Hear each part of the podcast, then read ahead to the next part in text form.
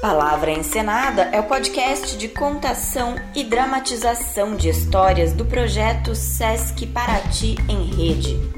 Nesta temporada, os contos narrados integram a programação do AUA, o Festival Sesc da Cultura Negra. Desejamos uma boa escuta.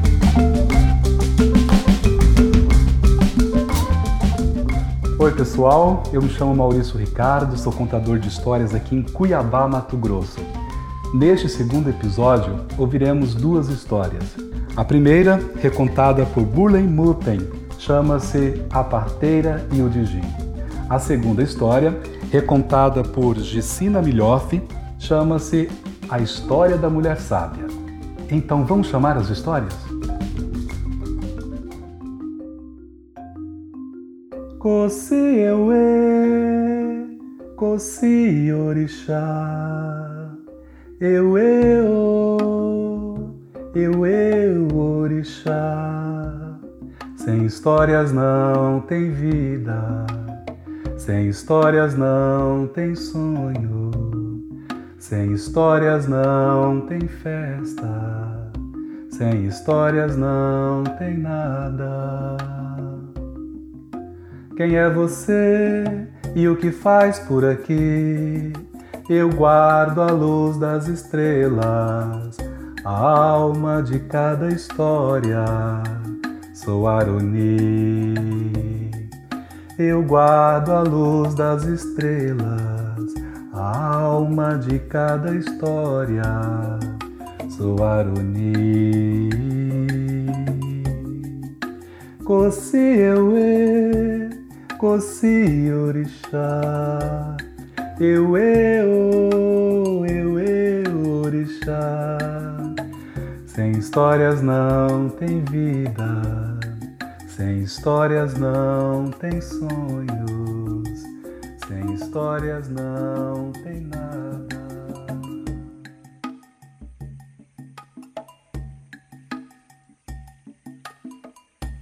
Essa história vem do Senegal que fica na África Ocidental. A história chama-se A Parteira e o Dijin. Era uma vez uma pequena anciã chamada Velha Fatu que ajudava as mulheres de sua aldeia a dar à luz aos seus bebês. A velha Fatu massageava as costas das mães, levava cascas de árvores especiais para elas mastigarem e sussurrava palavras animadoras. Quando os bebês nasciam, a velha Fatu os envolvia em um pano macio e os colocava nos braços das mães. Todos na aldeia a conheciam, pois ela tinha sido a primeira pessoa a segurá-los quando nasceram. Certa noite, quando a velha Fatu dormia, bateram à sua porta. Ela não se surpreendeu. Muitas crianças nascem depois que o sol se põe. Ela bocejou enquanto arrastava os pés pela casa escura, perguntando a si mesma: quantos bebês ajudei a vir para este mundo? Devem ser 900. E aí vem mais um. Ela abriu a porta e deixou escapar um som semelhante ao pio de uma coruja. Ali na soleira de sua porta estava parado um dijim cintilante, tão alto que teve de se curvar para saudá-la. Antes que a velha Fatu conseguisse pensar, o dijim estendeu seu longo braço, segurou-a pela mão e a puxou para a rua escura. A velha Fatu ficou assustada. Não tinha ideia do motivo que faria o Dijin vir à sua casa, nem porque a puxava pelas ruas da aldeia, mas ela sabia que não adiantava dizer uma só palavra. Ela sabia que os Dijins não falavam com pessoas e também que não havia como escapar de um deles, de modo que simplesmente correu ao lado do grandalhão tão depressa quanto podia. Eles percorreram todo o trajeto até o outro lado da aldeia passando por ruas que a velha Fatu nunca tinha visto. A velha Fatu ficou sem fôlego, suas pernas eram fortes, mas começaram a tremer. Ela tropeçou, caiu, e o Dijin percebeu como era difícil para a anciã acompanhar o seu passo. Ele ajudou a se levantar, segurou com menos força a mão dela e diminuiu a velocidade. Foi então que a velha Fatu se deu conta de que o Dijin não lhe faria mal algum. O Dijin puxou a velha Fatu para um beco e eles subiram uma escada de pedras. Inesperadamente estavam diante de um palácio magnífico, feito de pedra rosada. A velha Fatu tinha vivido toda a sua vida na aldeia e jamais vira um palácio como aquele. Ela olhou para todos os lados e ainda não entendia como podiam estar na sua aldeia. A velha seguiu Dijin por longos corredores ladrilhados, com tetos tão altos que nem a cabeça do Dijin, que era alto, podia tocar. Ela o seguiu por pátios cheios de árvores grandes e frondosas, com fontes repletas de peixes dourados. Depois subiram uma longa escada em curva que passava sobre uma das fontes, entrando finalmente num quarto onde uma bela mulher de estava deitada na cama. A velha Fatu notou de imediato o colar que a mulher estava usando em torno do seu pescoço cujas contas pareciam grandes pepitas de mel. A mulher de Jin era quase da mesma estatura da velha Fatu, só que a barriga dela estava redonda como a lua. De imediato, a velha Fatu entendeu por que o Dijin a tinha trazido ali. Já fazia um bom tempo que o bebê deles estava tentando nascer. O cabelo da mulher de Jin estava úmido de tanto esforço.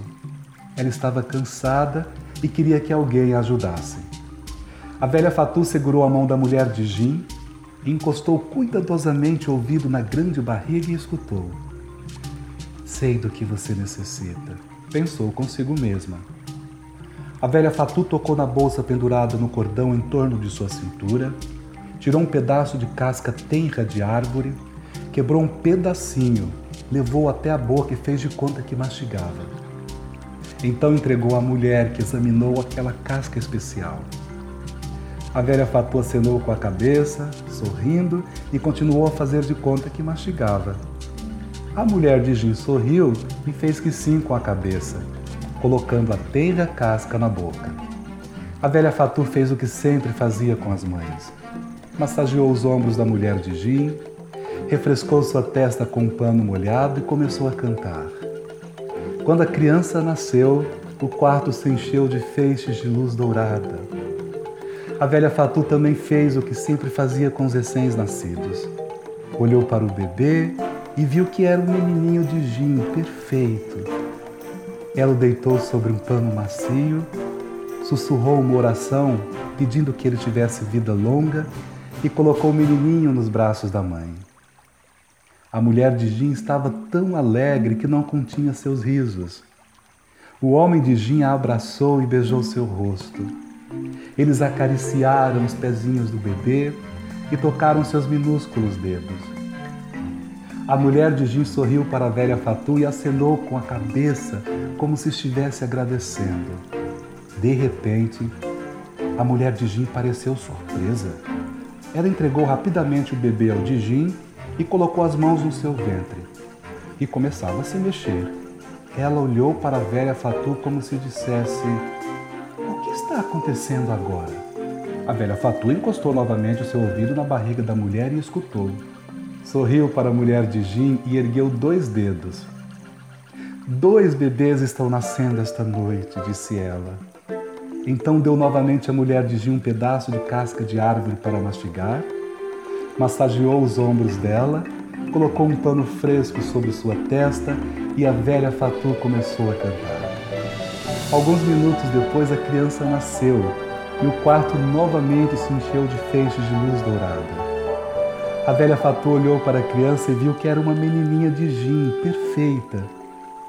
Ela deitou sobre um pano macio, sussurrou uma oração pedindo que tivesse vida longa e colocou a menininha nos braços da mãe. O Dijin abraçou sua mulher e ambos riram alto.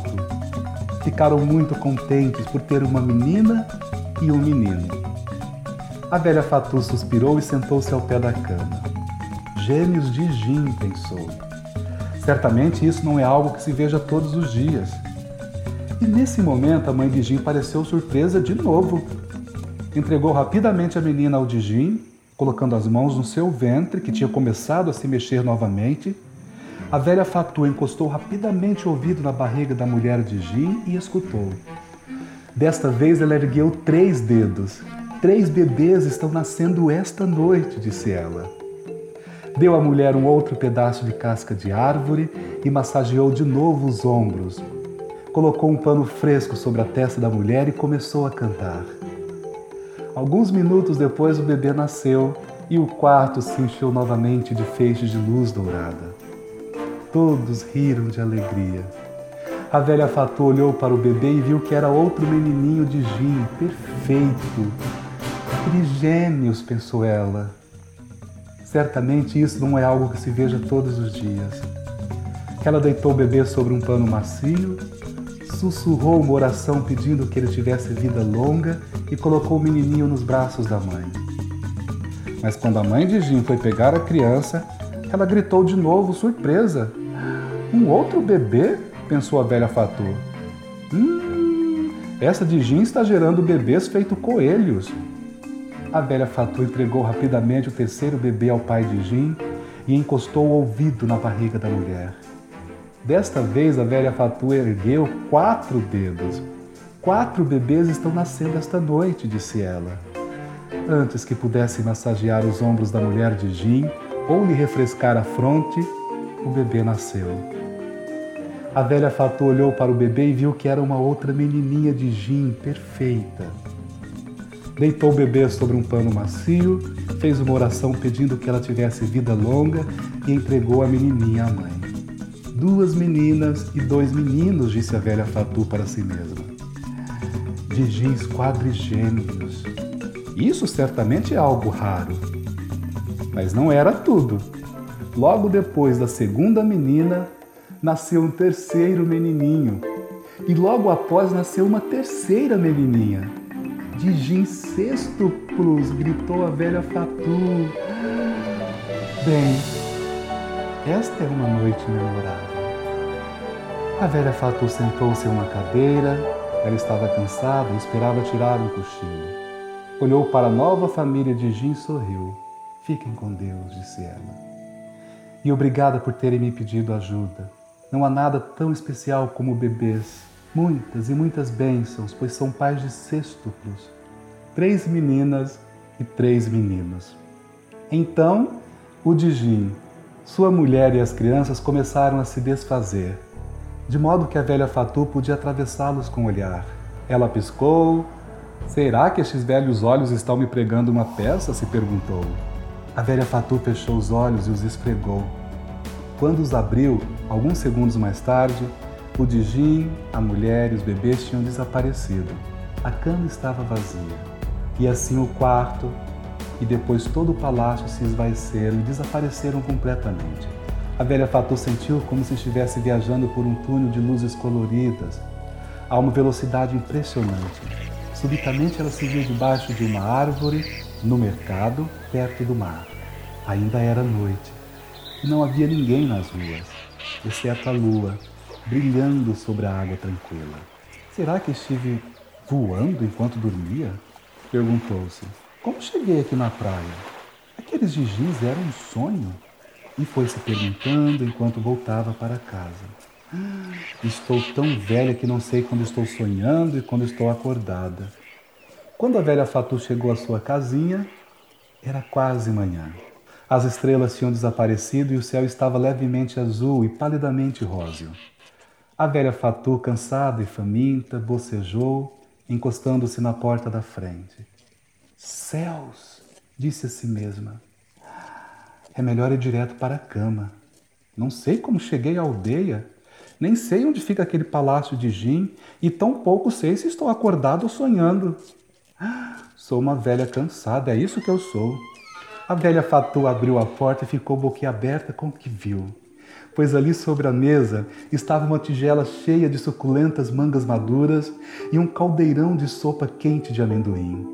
A velha Fatu deixou-se cair na cadeira atônita, comeu até ficar satisfeita e adormeceu ali mesmo. Estava tão cansada que dormiu durante dois dias e duas noites.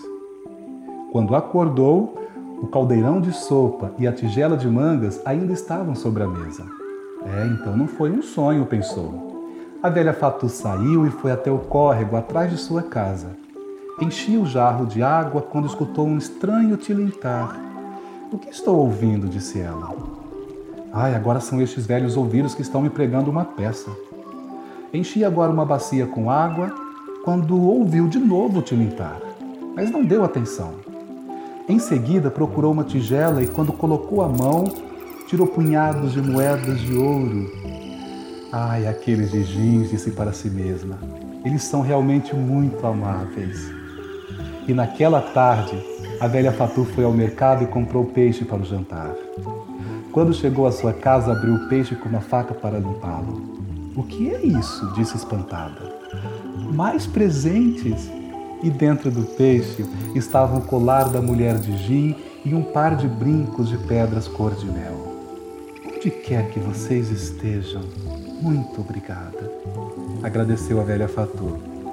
Quem quer que sejam, que seus filhos e filhas vivam cem anos então pensou por um momento de novo abençoou. Vocês são de jeans. Que seus filhos e filhas vivam um milhão de anos.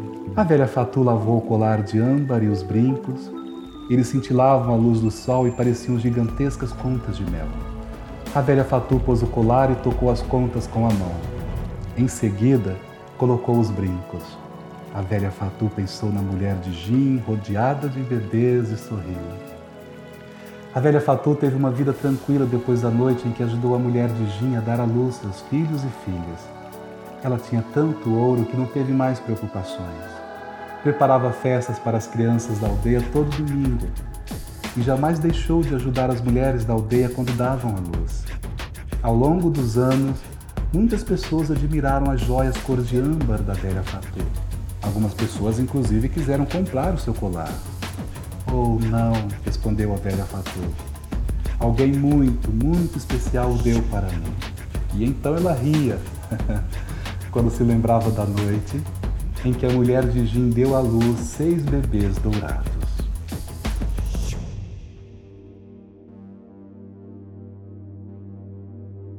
Essa história vem lá do Sudão, lá do nordeste do continente africano, e chama-se A História da Mulher Sábia.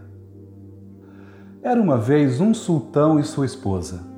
Eles tinham apenas um filho e ele se chamava Jalal. E os seus pais tinham muito orgulho dele. Jalal era inteligente, corajoso, forte e também era generoso com o pai e com a mãe. Ele cresceu e se transformou em um jovem bom, gentil, amado por todos. Um dia o sultão ficou doente. Jalal não descansou tentando encontrar a cura para a doença do pai ele trouxe os melhores curandeiros, os quais experimentaram vários tipos de cura, mas nenhum deles pôde ajudar o velho homem. A cada dia a doença piorava, até que em uma manhã o sultão morreu. O seu filho Jalal tornou-se o sultão, assumindo o lugar do seu pai. A mãe de Jalal amava muitíssimo seu filho, e ela sabia que ele era bem quisto, mas se preocupava com a sua segurança e, portanto, tentava aconselhá-lo sempre que podia. Na verdade, a mãe de Jalal era uma mulher muito sábia e bastante respeitada pelo povo da terra. Um dia ela disse ao filho: Meu filho, venha cá. Tome cuidado. E tome muito cuidado com aqueles que se dizem amigos. A maioria deles estará somente interessada em seu dinheiro. Assim, você deve escolher os seus amigos com cautela e sabedoria. O jovem sultão ficou surpreso, mas como poderei fazer isso, minha mãe? perguntou ele. A mãe disse-lhe para escolher um amigo e esperar para ver o que aconteceria. Jalal então escolheu um dos filhos dos mercadores. Eles passavam bastante tempo juntos e parecia que a amizade deles estava realmente se intensificando. A mãe de Jalal pediu então ao filho que convidasse o seu amigo para o café da manhã. E assim Jalal fez. O jovem veio para o palácio foi-lhe dado algo para beber e os dois amigos sentaram-se e conversaram. Frequentemente, os dois jovens lançavam olhares de relance para a porta, tentando adivinhar por que os empregados estavam demorando tanto. Os dois rapazes estavam com muita fome, mas a mãe do sultão atrasou a refeição até o meio-dia de propósito. E essa consistia de apenas três ovos e nada mais. O jovem ficou perplexo diante da atitude da mãe, mas não fez perguntas. O amigo pegou um ovo e o jovem sultão pegou o outro ovo. Cada um comeu o seu. Depois o amigo pegou e deu o terceiro ovo a Jalal. O jovem sultão comeu o ovo e o amigo foi para casa. Em seguida, Jalal foi até a sua mãe, que lhe perguntou o que tinha acontecido. Quando ele contou, ela o aconselhou a não ter amizade com aquele jovem rapaz. Ela lhe disse: Meu filho, ele é uma pessoa má, tentando fazer você acreditar que ele gosta mais de você do que dele mesmo. Ele quer o seu dinheiro, meu filho.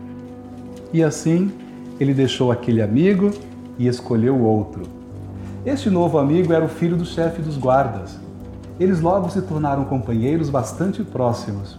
De novo, a mãe pediu ao filho para convidar o seu amigo para o café da manhã. O amigo veio. Como da vez passada, ela atrasou a refeição até o meio-dia. Ambos sentaram-se pacientes, apesar de estarem com fome. Três ovos foram trazidos. O amigo comeu um e Jalal comeu outro. Depois, o amigo comeu o terceiro ovo e foi embora. O sultão foi até a sua mãe, que lhe perguntou sobre o que tinha acontecido.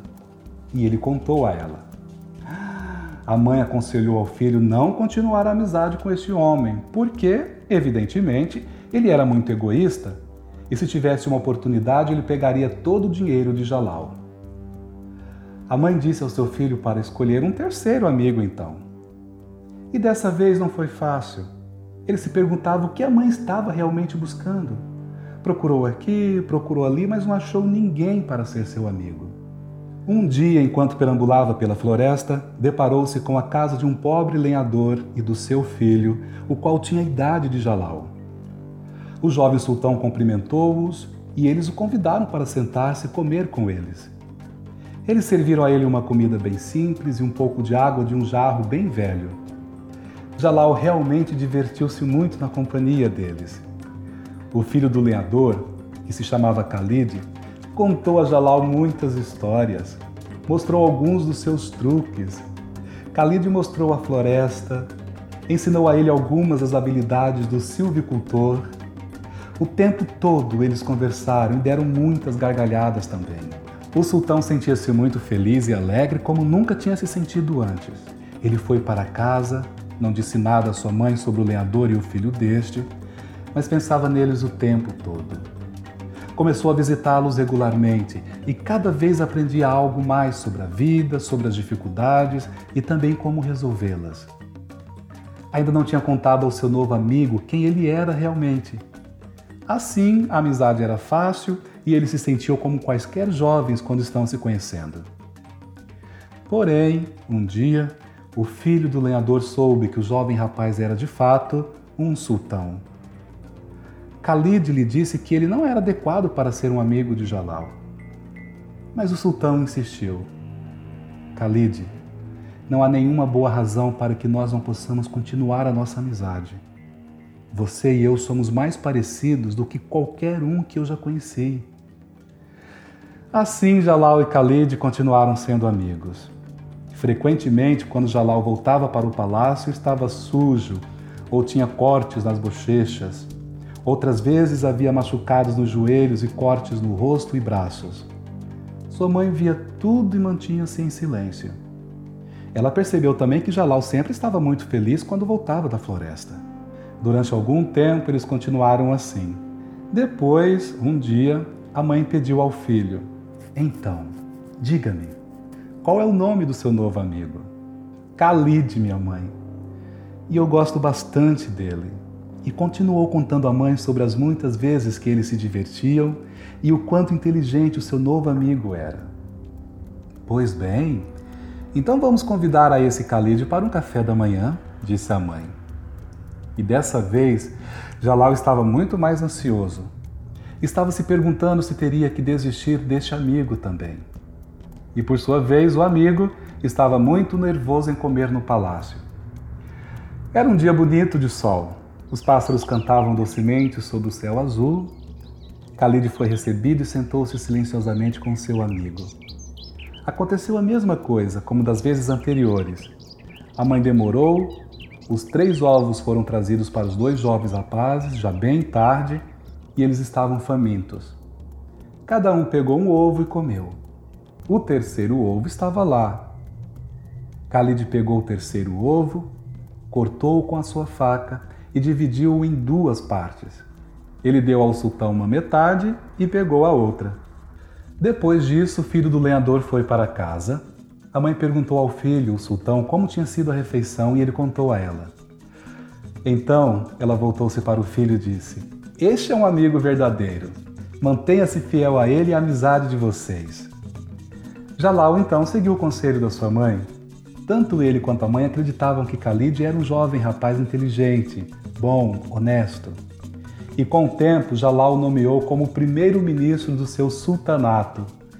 E eles permaneceram bons amigos, bons amigos para sempre.